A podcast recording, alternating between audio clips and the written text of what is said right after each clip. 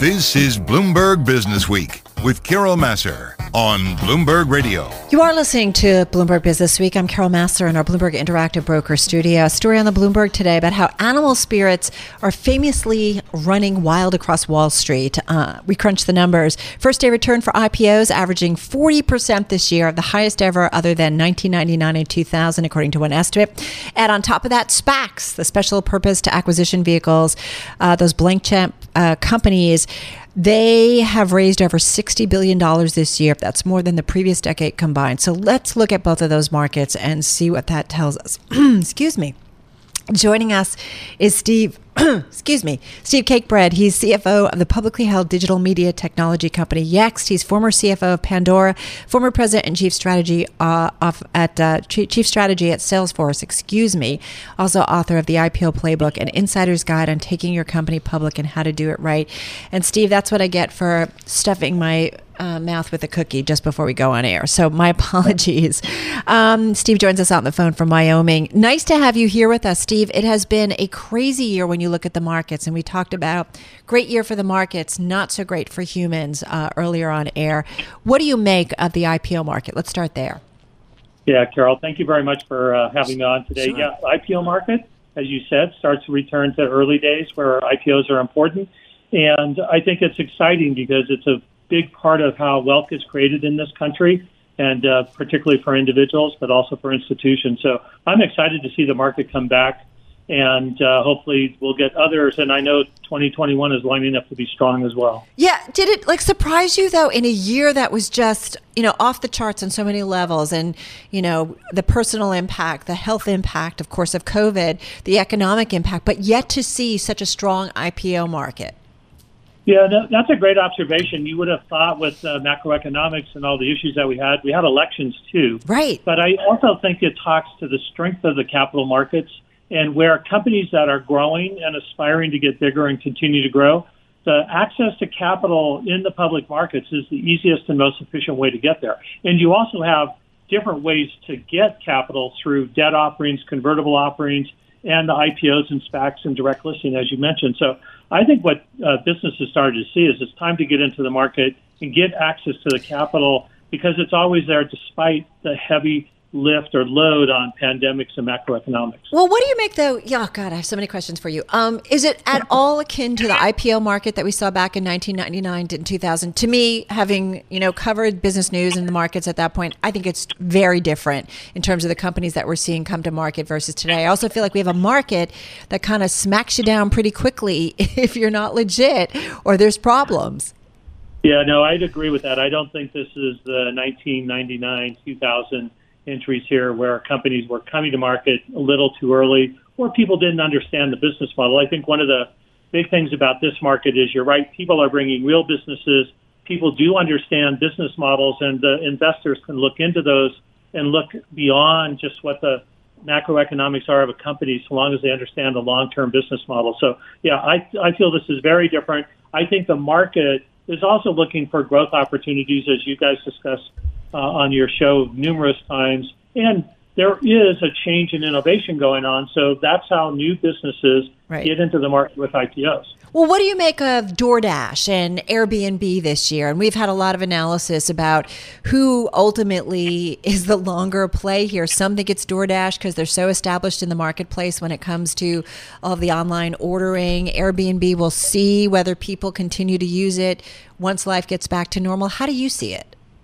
Yeah, that's a great question. I think some of the larger IPOs like DoorDash and Airbnb, one is they probably should have gone out earlier because people didn't get to participate in some of their growth. But now that they're out, people are saying, hey, I use these every day. I want to invest in them. I think there's a little bit of froth in the retail or individual investor side as people are learning, particularly individuals that haven't been in the market for all that long. Remember, they exited for a while. It was mostly institutional. So I think you're seeing a lot of individual investors learning how to invest in companies.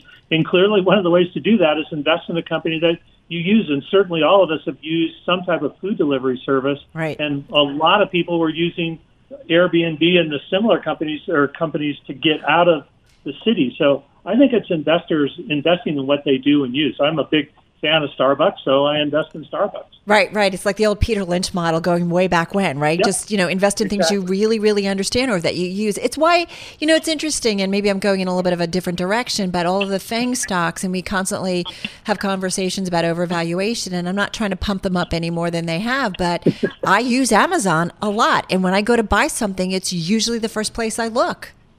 Yeah, exactly. I think one of the investment strategies is to go where you go. And like you said, you use Amazon, you invest there. If you use some other service, you go there because you're supporting the company. You know what the company's doing. You also know how good or how bad their service might be. So I think that's, for individual investors, I think that's really important to invest in where you spend your money day to day. Well, and in terms of transparency, I do think WeWork was a bit of a lesson, right? And as much as there was so much excitement over it and so much talk about it, and ultimately, the emperor has no clothes on. We got to see kind of what was really going on. And there is something about, I feel like in this marketplace, that there is a certain level of transparency that comes to light fairly quickly with quotations marks on it, because we know a lot of money went into WeWork before it all came out.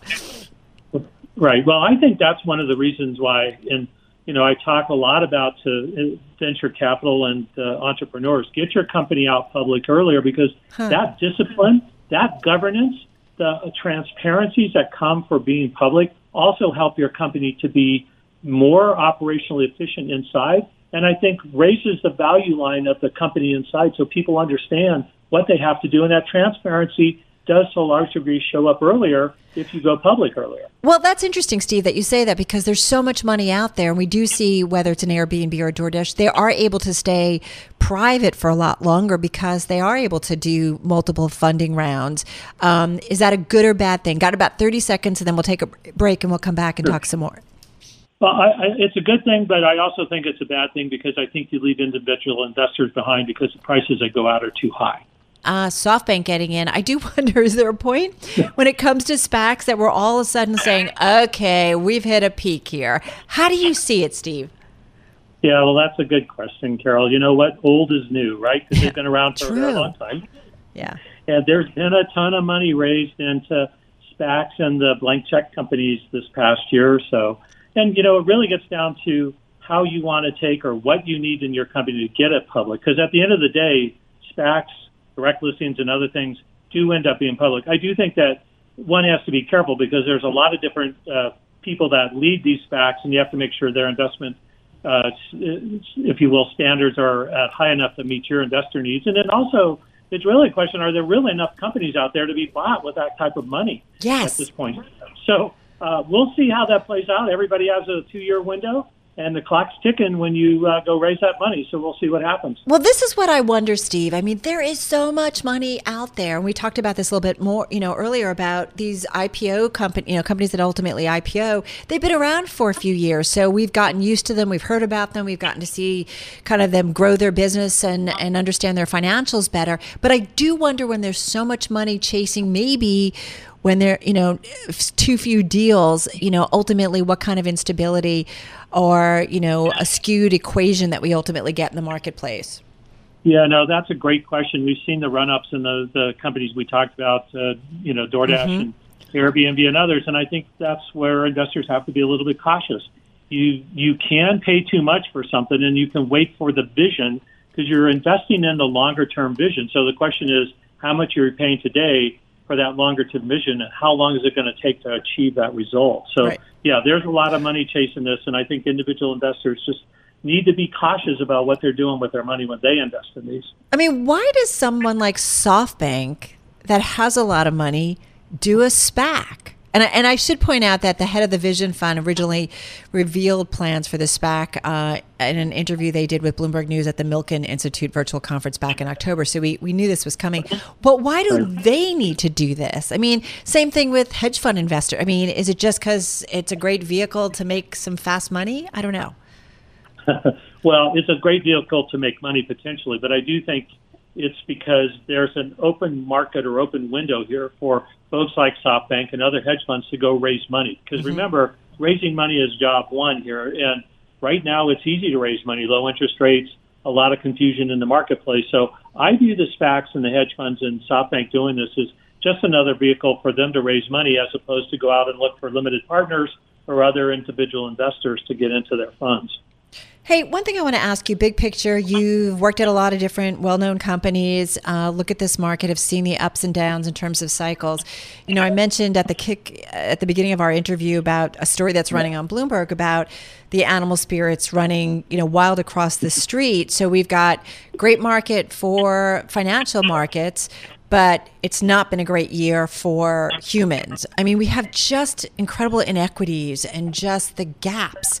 What will potentially be the consequences of all of that?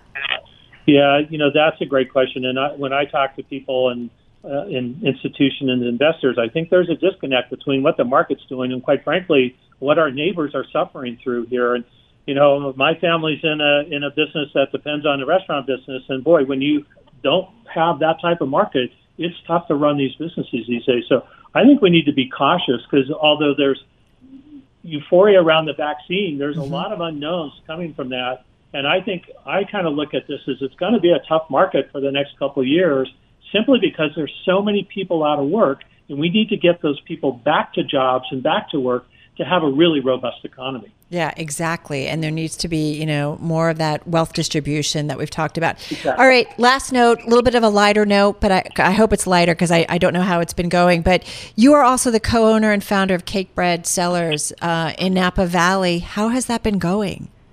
Well, I'm going to give my credit to my parents. They founded it. I just got to work there and enjoy the experience and obviously taste the wine. But yeah, the wineries, you know, like I said, in Napa Valley, with the opens and closings that the state has put on them, most of us sell to restaurants.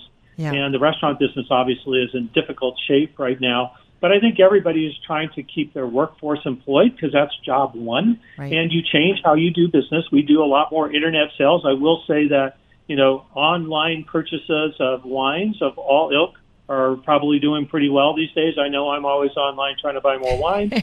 And so, you know, just to get you through the day. But, you know, it's a struggle. I mean, if you have a family business, a small business, something that depends on walk-in people, it's really tough right now. We're very cognizant of that. And like I said, our number one goal is to keep our workforce employed because we know that when things come back, it's going to be really hard to hire good people back. Yeah, exactly. Well, I wish you well with your team and certainly personally throughout the holidays. Steve, thank you so much. Really enjoyed this conversation. Steve Cakebread, he's a CEO of Yext, joining us on the phone from Wyoming. As I mentioned, he's also the author of The IPO Playbook, An Insider's Guide on Taking Your Company Public and How to Do It Right. He knows how to do it because he was with these companies, whether it's Pandora, also Salesforce, a bunch of these companies where he was with them before they went public. So really knows all of this firsthand. So great to talk about the IPO market, to talk about SPACs.